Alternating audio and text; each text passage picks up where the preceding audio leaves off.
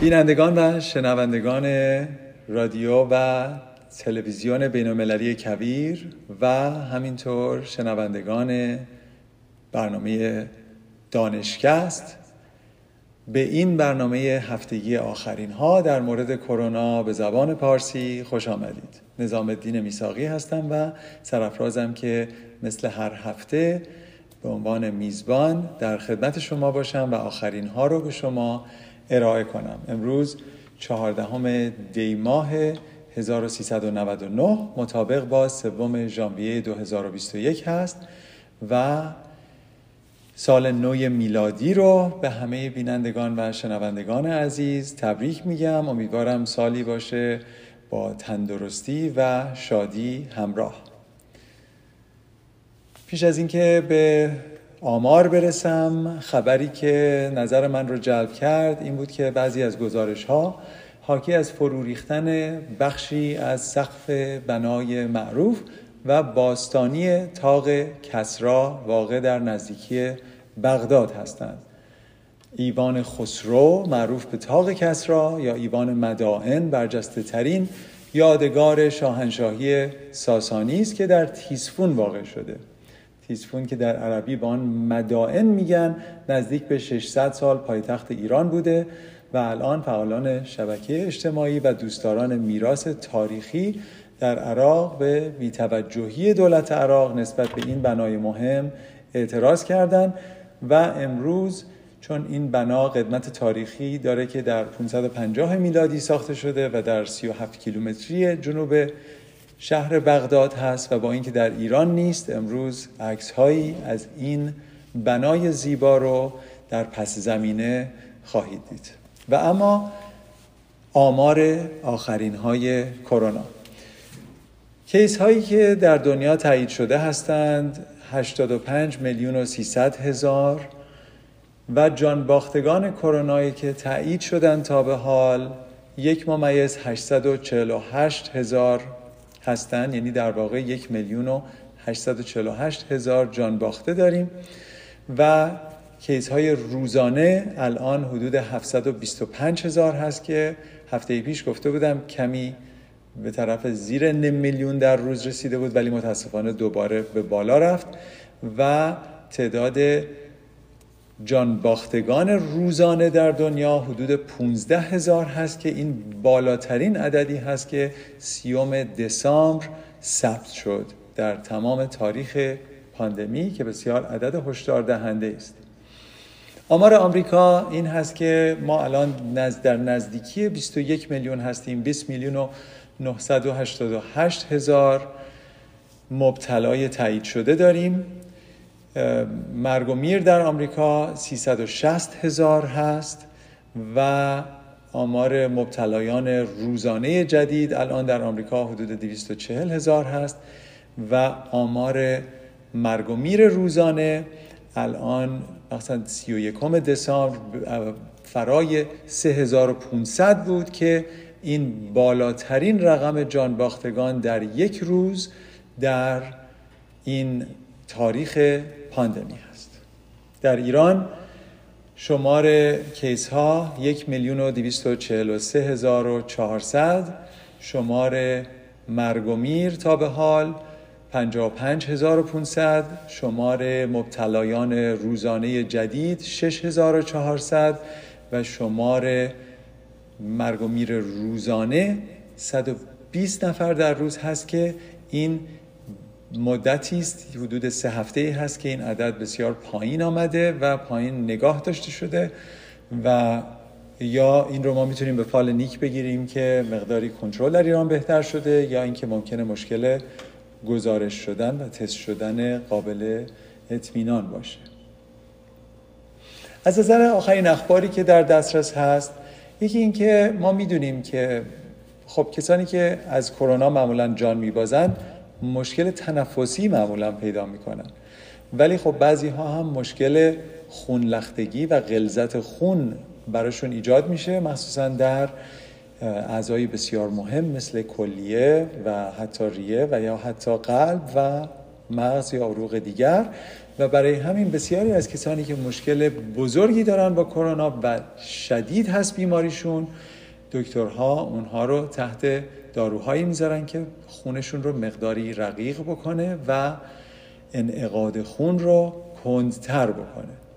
یکی از مشکلات این بود که بعضی از دکترها میترسیدن که اگر خون رو رقیق بکنن مشکلات خونریزی مخصوصا از سیستم گوارش برای بعضی از این بیماران ایجاد بشه و مشکلشون مضاعف بشه و در ژورنال اینترنال مدیسین پزشکی داخلی در آمریکا یک مقاله خیلی زیبایی نوشته شده بود در این مورد که نوشته بود که خیر ریسک خونریزی از طریق سیستم گوارشی در بیمارانی که داروی رقیق کننده خون دریافت می‌کنن بالاتر نیست نسبت به دیگران و به نظر می‌رسه که ریسک دادن این داروها کم هست و احتمالا بهرهوری بیماران از دریافت این داروها خوب هست و باید استفاده بشه.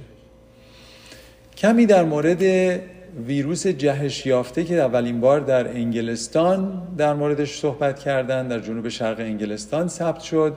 توضیح داده بودیم. الان در چند ایالت آمریکا اول در کلرادو بعد در کالیفرنیا هم همون ویروس جهش یافته پیدا شد و به نظر می‌رسه که در زمانی که این ویروس کشف شد ممکن هست که این ویروس در حال انتشار در دنیا بوده و الان هم که تمهیداتی برقرار شده که سفر از انگلیس به طور خاص به جاهای مختلف دنیا محدود بشه و منوط بر تست منفی کرونا باشه متاسفانه ممکن هست که این نوشدارویی است که پس از انتشار ویروس داره انجام میشه چون ویروس در خیلی از جاها هست. اما چه چیزهایی می‌دونیم در مورد این ویروس؟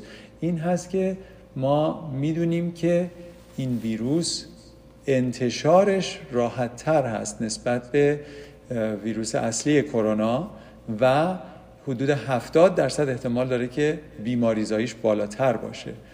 این معلوم نیست به چه دلیلی هست. ممکن هست که یک مقدار بیشتر توی هوای آزاد می‌تونه معلق بمونه. ممکن هست که بار ویروسی که بیماریزایی رو ایجاد می‌کنه در این مورد کمتر باشه یعنی تعداد ویروس کمتری لازم هست که در آن واحد وارد بدن بشه که بعد بیماریزا باشه. به هر حال اینها دانسته نیست اما می‌دونیم که این واگیردارتر هست. خب اما دیگر چی می‌دونیم در موردش؟ این چیزهایی که می‌دونیم این هست که به نظر نمی‌رسه. بر اساس داده هایی که دا کنون در دست داریم که این ویروس مرگ و میر بالاتری رو به همراه بیاره یا بیماری شدیدتری رو به همراه بیاره. و همینطور می‌دونیم که واکسن استرازنکا گفته بود که اون برجستگی های پروتئینی که واکسن ضد اونها ساخته شده تغییر ویژه‌ای در این ویروس نسبت به ویروس های دیگه ندارند به نظرشون و فکر نمی کنند که این ویروس از ایمنی که از طریق واکسن ایجاد شده باشه بتونه فرار بکنه. به عبارت دیگر یعنی اینکه استرازنکا گفته که ما فکر می‌کنیم که واکسن ما نسبت به این ویروس هم کارایی خواهد داشت و همینطور به صورت مقدماتی اون دو تا واکسن دیگر هم که در موردش صحبت کرده بودیم. مدرنا و فایزر هم میگن که به نظر نمی‌رسه که اونها هم با مشکلی روبرو خواهند شد. برای مقابله با این ویروس جهش یافته به نسبت جدید از همون خانواده کووید 19 که ویروسش در موردش صحبت کرده بودیم.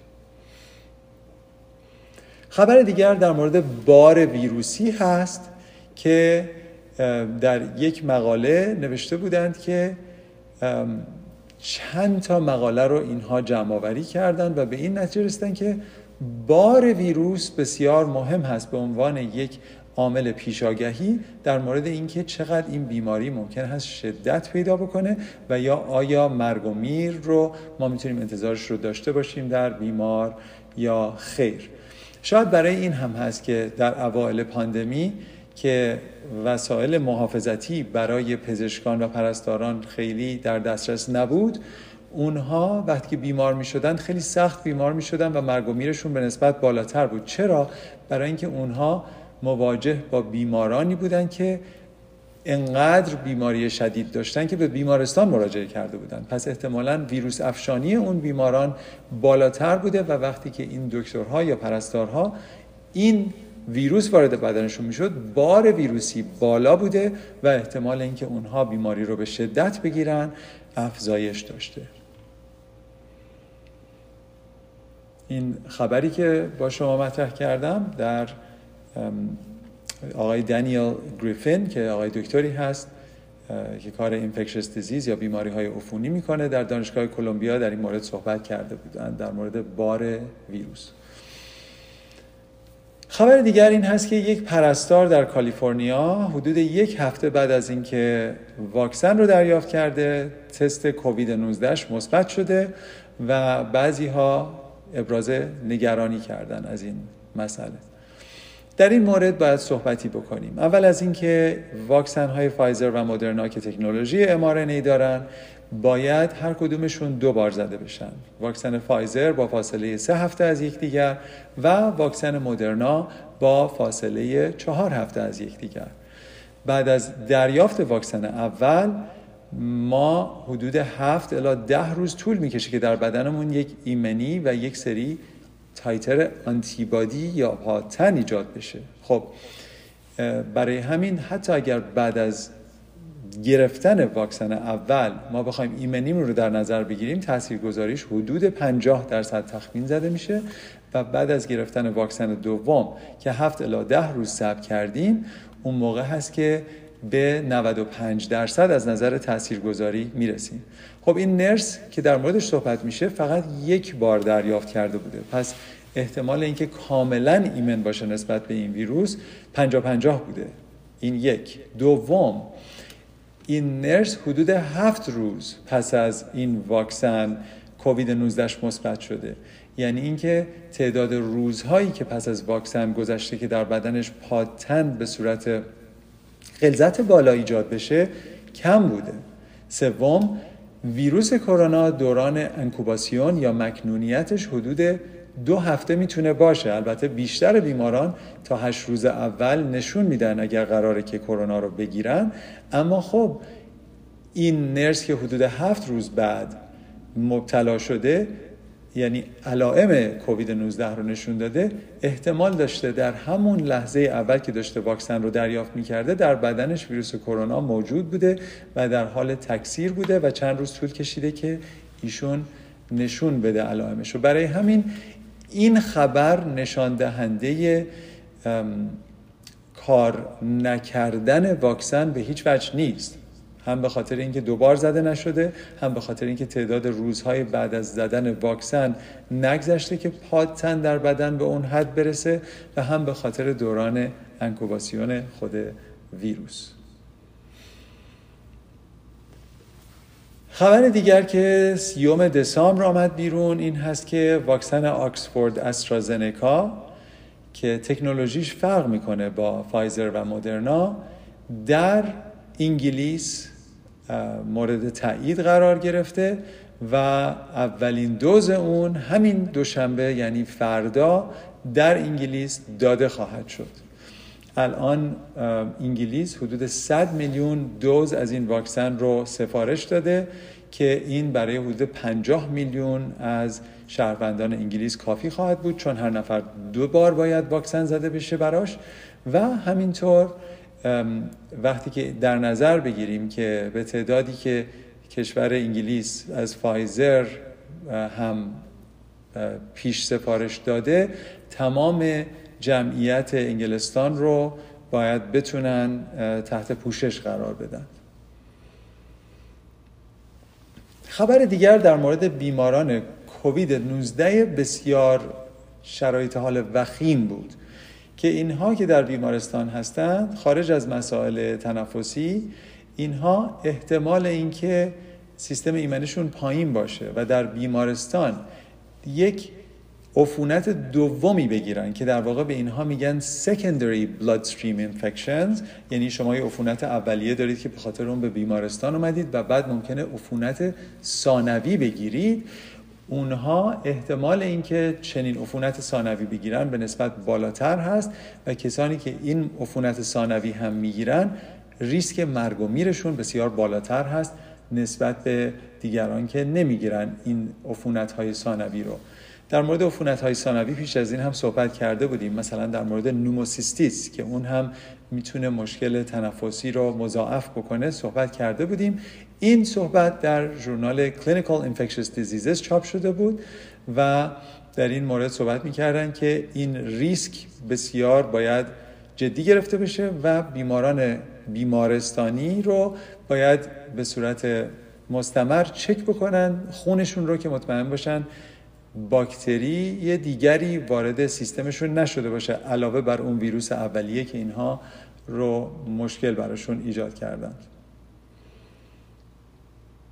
91 درصد کسانی که مشکل ثانوی می‌گیرن اینها در واقع از باکتری هستند که در بیمارستان هم معمولا می‌گیرند. خبر دیگر این هست که کسانی که در بدنشون پاتن دیده میشه به خصوص کسایی که در کادر درمان کار می‌کنن حداقل میشه گفت که اینها تا شش ماه ایمنی دارند. ممکنه که این عدد طولانی تر هم باشه منتها داده های ما یک مقدار محدود هست و اینها در واقع دنبال دو تا آنتیبادی خاص میگردن. یعنی دو تا پاتن که یکی ضد اون سپایک پروتئین هست این برجستگی خاص هست که از طریق اون ویروس وصل میشه به یک گیرنده در بدن ما به نام ACE2 و بعد می‌تونه متریال ژنتیک خودش رو تزریق بکنه به سلول های ما و سلول های ما رو تبدیل بکنه به یک کارخانه تولید ویروس. و همینطور انتای نیوکلیوکپسید آنتیبادی که قسمت دیگری از این ویروس هست. کسانی که این دوتا آنتیبادی رو دارن حداقل میشه گفت که تا حداقل 6 ماه ایمنی دارن نسبت به ویروس. پس این ایده ای که کسی بیمار میشه و بعد به زودی دوباره بیماری رو می‌گیره اتفاقا خیلی نادر هست. و مثلا کادر درمانی ها به نظر می‌رسه که آنتیبادی هاشون یعنی پادتناشون بسیار بالا و مانا هست. این هم شاید حکایت از این داره که معمولا اونها با بار ویروسی بزرگتری مواجه هستند. پس احتمالا غلظت پادتنها در بدنشون هم بالاتر هست.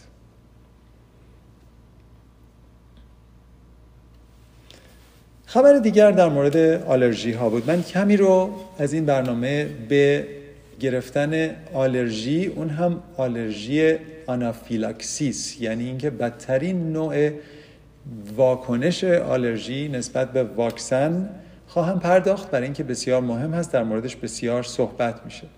اولین بحث این هست که هر چیزی که خبرساز باشه شما در موردش خواهید شنید. ولی باید همیشه آمار رو در نظر بگیریم که این خب خبرساز شده. ولی چه درصدی از کسانی که این واکسن رو دریافت می‌کنن ممکنه که چنین واکنش شدید آلرژیک یا آنافیلاکسیس نشون بدن؟ خب حالا در این مورد صحبت می‌کنیم. اول از اینکه دو تا واکسن هایی که در آمریکا الان در حال تزریق شدن هستند واکسن مدرنا و فایزر تکنولوژی بسیار شبیه به هم دارن و هر دوتاشون از mRNA درست میشن. با یه سری لیپید که از طریق نانو تکنولوژی میاد mRNA یعنی این متریال ژنتیک رو در خودش در بر می‌گیره و همینطور یک ماده ثبات بخشنده به نام پالی اتیلین گلایکول یا PEG و به نظر می‌رسه که اون PEG می‌تونه آلرژیزا باشه و بیمارانی که مشکل آلرژی شدید دارن احتمالا به این هست که دارن آلرژی نشون میدن. خب بایو ان تک که در واقع همون واکسن فایزر هست در این مورد یک خبری رو چاپ کردن در ژورنال Applied Nano Material که گفتن که ما یک coating material ی این coating ها هم در واقع polysarcosine هستن. از اینها رو در نظر گرفتیم که کاملا می‌تونه polyethylene glycol رو از بین ببره و جایگزین بکنه و احتمال آلرژی رو پایین بیاره. این یک مسئله هست و احتمال داره که مدرنا هم دنبال همین مسئله هست و می‌تونن به راحتی این کار رو انجام بدن و مشکل رو حل بکنن. ولی اجازه بدید یه کمی بپردازیم به آلرژی ها اولین سوالی که می‌تونیم بکنیم این هست که آیا واکسن ها اصولا مشکل آلرژی می‌تونن تولید بکنن یا این یک چیز جدید هست؟ جواب این هست که خیر واکسن ها می‌تونن مشکل آلرژی آنافیلاکسیس به وجود بیارن و در یک خبری که در سال 2016 منتشر شد گفتن که بین حدود 205 میلیون از افرادی که واکسن های مختلف دریافت کردن 33 نفرشون همین مشکل آنافیلاکسیس رو گرفتن. آنافیلاکسیس آلرژی شدید هست. یعنی چه؟ یعنی اینکه ممکن هست که همه جای بدن مقداری ورم بکنه پوست کهیر بزنه ضربان قلب بالا بره تنفس به شماره بیفته. یعنی اینکه انقدر ممکنه تورم در نای بیمار ایجاد بشه که اون نتونه هوا رو به داخل ریش ببره. و همینطور ممکنه که یک احساسی بکنه که هر لحظه ممکن از بین بره. یک مشکل خیلی بدی هست کسایی که این رو می‌گیرن. و کسانی هستن که نسبت به نیش, نیش حشرات و یا بعضی از غذاها مثل مثلا بادام زمینی ممکنه که همین واکنش رو نشون بدن. خب اونها در این داده هایی که 25 میلیون واکسن غیر کرونا اصلا در سال 2016 بوده گفتن که 33 نفر مبتلا به این مشکل شدن. خب یعنی این حدود یک ممیز سه دهم در هر میلیون دوز واکسن بوده که آدما ممکنه که همچین مشکلی داشتن. خب در مورد واکسن های فایزر و مدرنا تا به حال حدود 3 میلیون دوز این واکسن ها داده شده و حدودا 10 تا case آلرژی report شده. یعنی اینکه حدودا سه نفر در هر یک میلیون دوز دریافت کردن خب این در واقع یکم بیشتر از دو برابر rate معمول هست. ولی یادتون باشه که از نظر آمار و احتمالات این بسیار عدد پایینی هست. یعنی در هر یک میلیون تزریق فقط سه نفر این مشکل آلرژی رو ممکنه بهش مبتلا بشن. در این حال در نظر هم بگیرید که هیچ کدوم از این ده نفری که تا حالا مشکل آلرژی رو داشتن از بین نرفتن و همشون به راحتی درمان شدن و به منازلشون رفتن و اتفاقا ایمنی ویروس هم براشون داره به وجود میاد. پس این خیلی مشکل بدی نیست. در حالی که اگر شما سه میلیون رو در معرض ویروس قرار می‌دادید می‌تونستید احتمال بدید که یک درصدی از اونها حتما از بین خواهند رفت. برای همین ده نفر که تازه از بین هم نرفتن این یک واکنش خیلی بزرگ و خبرسازی به نظر من نباید باشه. خبرساز برای همه گیرشناسان باید باشه و برای تولید کنندگان واکسن ها که سعی بکنن واکسن هاشون رو بهتر و بهینه سازی بکنن. اما برای افراد معمولی که قرار واکسن رو دریافت بکنن سه نفر در هر یک میلیون دوز واقعا خیلی دوز پایینی هست. شما ممکنه که نسبت به غذا یا هر دارویی مشکل آلرژی براتون ایجاد بشه و اون مشکل ممکنه درصدش بسیار بالاتر باشه از این.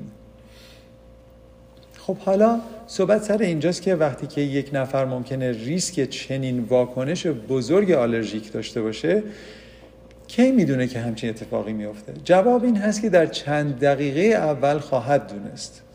و برای همین هست که کسایی که واکسن رو دریافت می‌کنن میگن که 15 الی 30 دقیقه بمونن در محل چون محل جایی هست که در اون داروهایی هست که ضد آلرژی می‌تونه کار بکنه مثل آدرنالین یا مثل داروهای ضد هیستامین و می‌تونن این بیماران رو به راحتی درمانشون بکنن و ثبات بهشون ببخشن. برای همین هست که نگهشون میدارن.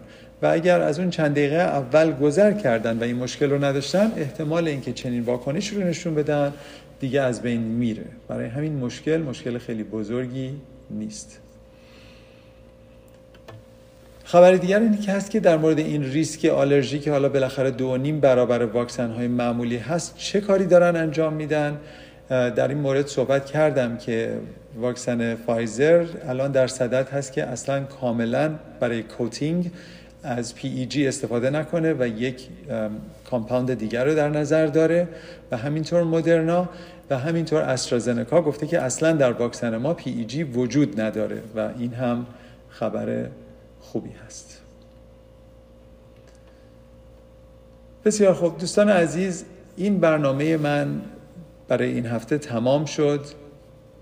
فقط یک صحبت دیگری هم در مورد مسئولیت جمعی یا ایمنی گله ای اینا هر دوتا مترادف هستن. خواهم کرد با شما و بعد این برنامه رو به پایان می‌بریم. ما یا از طریق گرفتن ویروس و یا از طریق گرفتن واکسن در جمعیتی که در اونجا زندگی می‌کنیم داریم ایمنی ایجاد می‌کنیم. ایمنی که از واکسن میاد به مراتب قابل پیش بینی تر هست و ماناتر هست نسبت به ایمنی که از گرفتن خود ویروس برای انسان ها ایجاد میشه. دلایل بسیاری هم برای این هست. برای اینکه ما واکسن ها رو دو بار می‌زنیم پس ما دو بار سیستم ایمنیمون رو به چالش می‌کشیم. در حالی که کسی که در معرض خود ویروس قرار می‌گیره ممکنه که چنین نباشه فقط یک باره و اگر که مخصوصا به صورت خیلی مختصر و خفیف بیماری رو بگذرونه ممکنه که پادتنهای مانا در بدنش نباشه و بعد از چند ماه ممکنه که واقعا ایمنیش رو از دست بده. و برای همین هم هست که کسانی که حتی خود ویروس کرونا رو گرفتن باز هم تشویق میشن که برن و واکسن رو دریافت بکنن. برای اینکه ایمنی که از واکسن میاد به مراتب بهتر هست از ایمنی که از ابتلا به خود ویروس خواهد آمد. این مسئله اول. مسئله دوم این هست که آقای دکتر فاوچی هم در این مورد صحبت کردن که ایشون تخمین می‌زنن که حدود 70 میلیون از این جمعیت باید که به نحوی ایمن شده باشن که تعداد میزبانهای جدید که ویروس دنبالش میگرده که اونها رو مبتلا بکنه کمتر و کمتر بشه و یک حالت ایمنی جمعی ایجاد بشه که حتی اگر در بین این گروه درصدی هستن که ایمن نیستن به هر دلیلی اونها به خاطر اینکه انسانهای دوروبرشون ایمن هستن براشون یک مسئولیت هم ایجاد خواهد شد. اما اگه ما بخوام به این عدد برسیم باید یک مقدار به داده ها بیاندیشیم. الان در آمریکا حدود 20 میلیون نفر کیس تایید شده داریم. تخمین زده میشه از طریق CDC که مرکز کنترل و پیشگیری بیماری در آمریکا هست که به ازای هر یک کیس تایید شده ما احتمالا چهار کیس تایید ناشده داریم که خب خیلی خفیف بوده و ممکنه که گذشته و ثبت نشده. اگر ما این عدد رو جدی بگیریم باید بگیم که حدود 100 میلیون در آمریکا حدوداً به این ویروس مبتلا شدن تا به حال. خب این برای ما یک چیزی حدود 240 میلیون نفر دیگر می‌گذاره. اگر که ما بخوایم به حدود 70 درصد از ایمنی گروهی برسیم باید که یه چیزی حدود 170 80 میلیون دیگر از آمریکایی ها که موندن واکسینه بشن و به سرعت. و خب ما اگر بخوایم به اون عدد برسیم در هر ماه باید بین 25 الی 30 میلیون واکسینه بکنیم که بعد از چند ماه چهار پنج ماه بتونیم به اون عدد برسیم.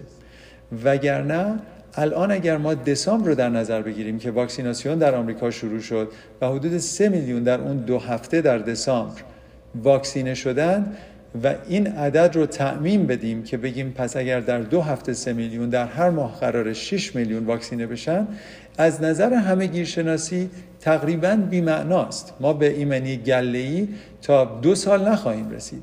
این هست که الان تمهیداتی داره انجام میشه که تعداد واکسینه ها رو همینطور بالاتر و بالاتر ببرن. واکسینه هایی که از طریق drive through از طریق ماشینی میرن پنجره رو می‌کشن پایین واکسینه میشن توی اون محوطه پارکینگ 15 دقیقه میمانند و بعد میرن که همینطوری ماشینا بیان و واکسینه بشن. اگر ما به اون عدد 25 الی 30 میلیون در ماه نرسیم این پاندمی همینطور تا در 2021 هم با شدت و بیرحمی با ما خواهد بود. برای همین وقتی که نوبت شما می‌رسه و شما دعوت میشید به این واکسن این رو یک امتیاز اجتماعی برای خودتون و برای عزیزانتون بپندارید و حتما واکسن رو دریافت کنید. این واکسن ها بسیار مؤثر هستند از همه واکسن های دیگری که الان برای مشکلات تنفسی براشون استفاده میشه و من پیشنهاد می‌کنم که به اطلاعات نادرست توجه نکنید و حتما دریافتش بکنید. عزیزان اگر که این برنامه رو لذت بردید خواهش می‌کنم که حداقل با یکی از دوستانتون به اشتراک بگذارید مخصوصا دوستان فارسی زبان که دسترسی ندارند به برنامه های در مورد کرونا به زبان فارسی. در کانال یوتیوب می‌تونید به کریر TV مراجعه بکنید و اونجا subscribe بکنید که ویدیوهای جدید رو ببینید و همینطور در پادکست دانشکست در اسپاتیفای و همینطور در اپل پادکست شما می‌تونید اونجا عضو بشید و حتی برای ما اونجا کامنت بگذارید که اگر ما می‌تونیم برنامه رو بهینه تر بکنیم در اون کار بکوشیم. با امید تندرستی برای همه شما عزیزان تا هفته دیگر با شما خداحافظی می‌کنم. خوب و خوش باشید.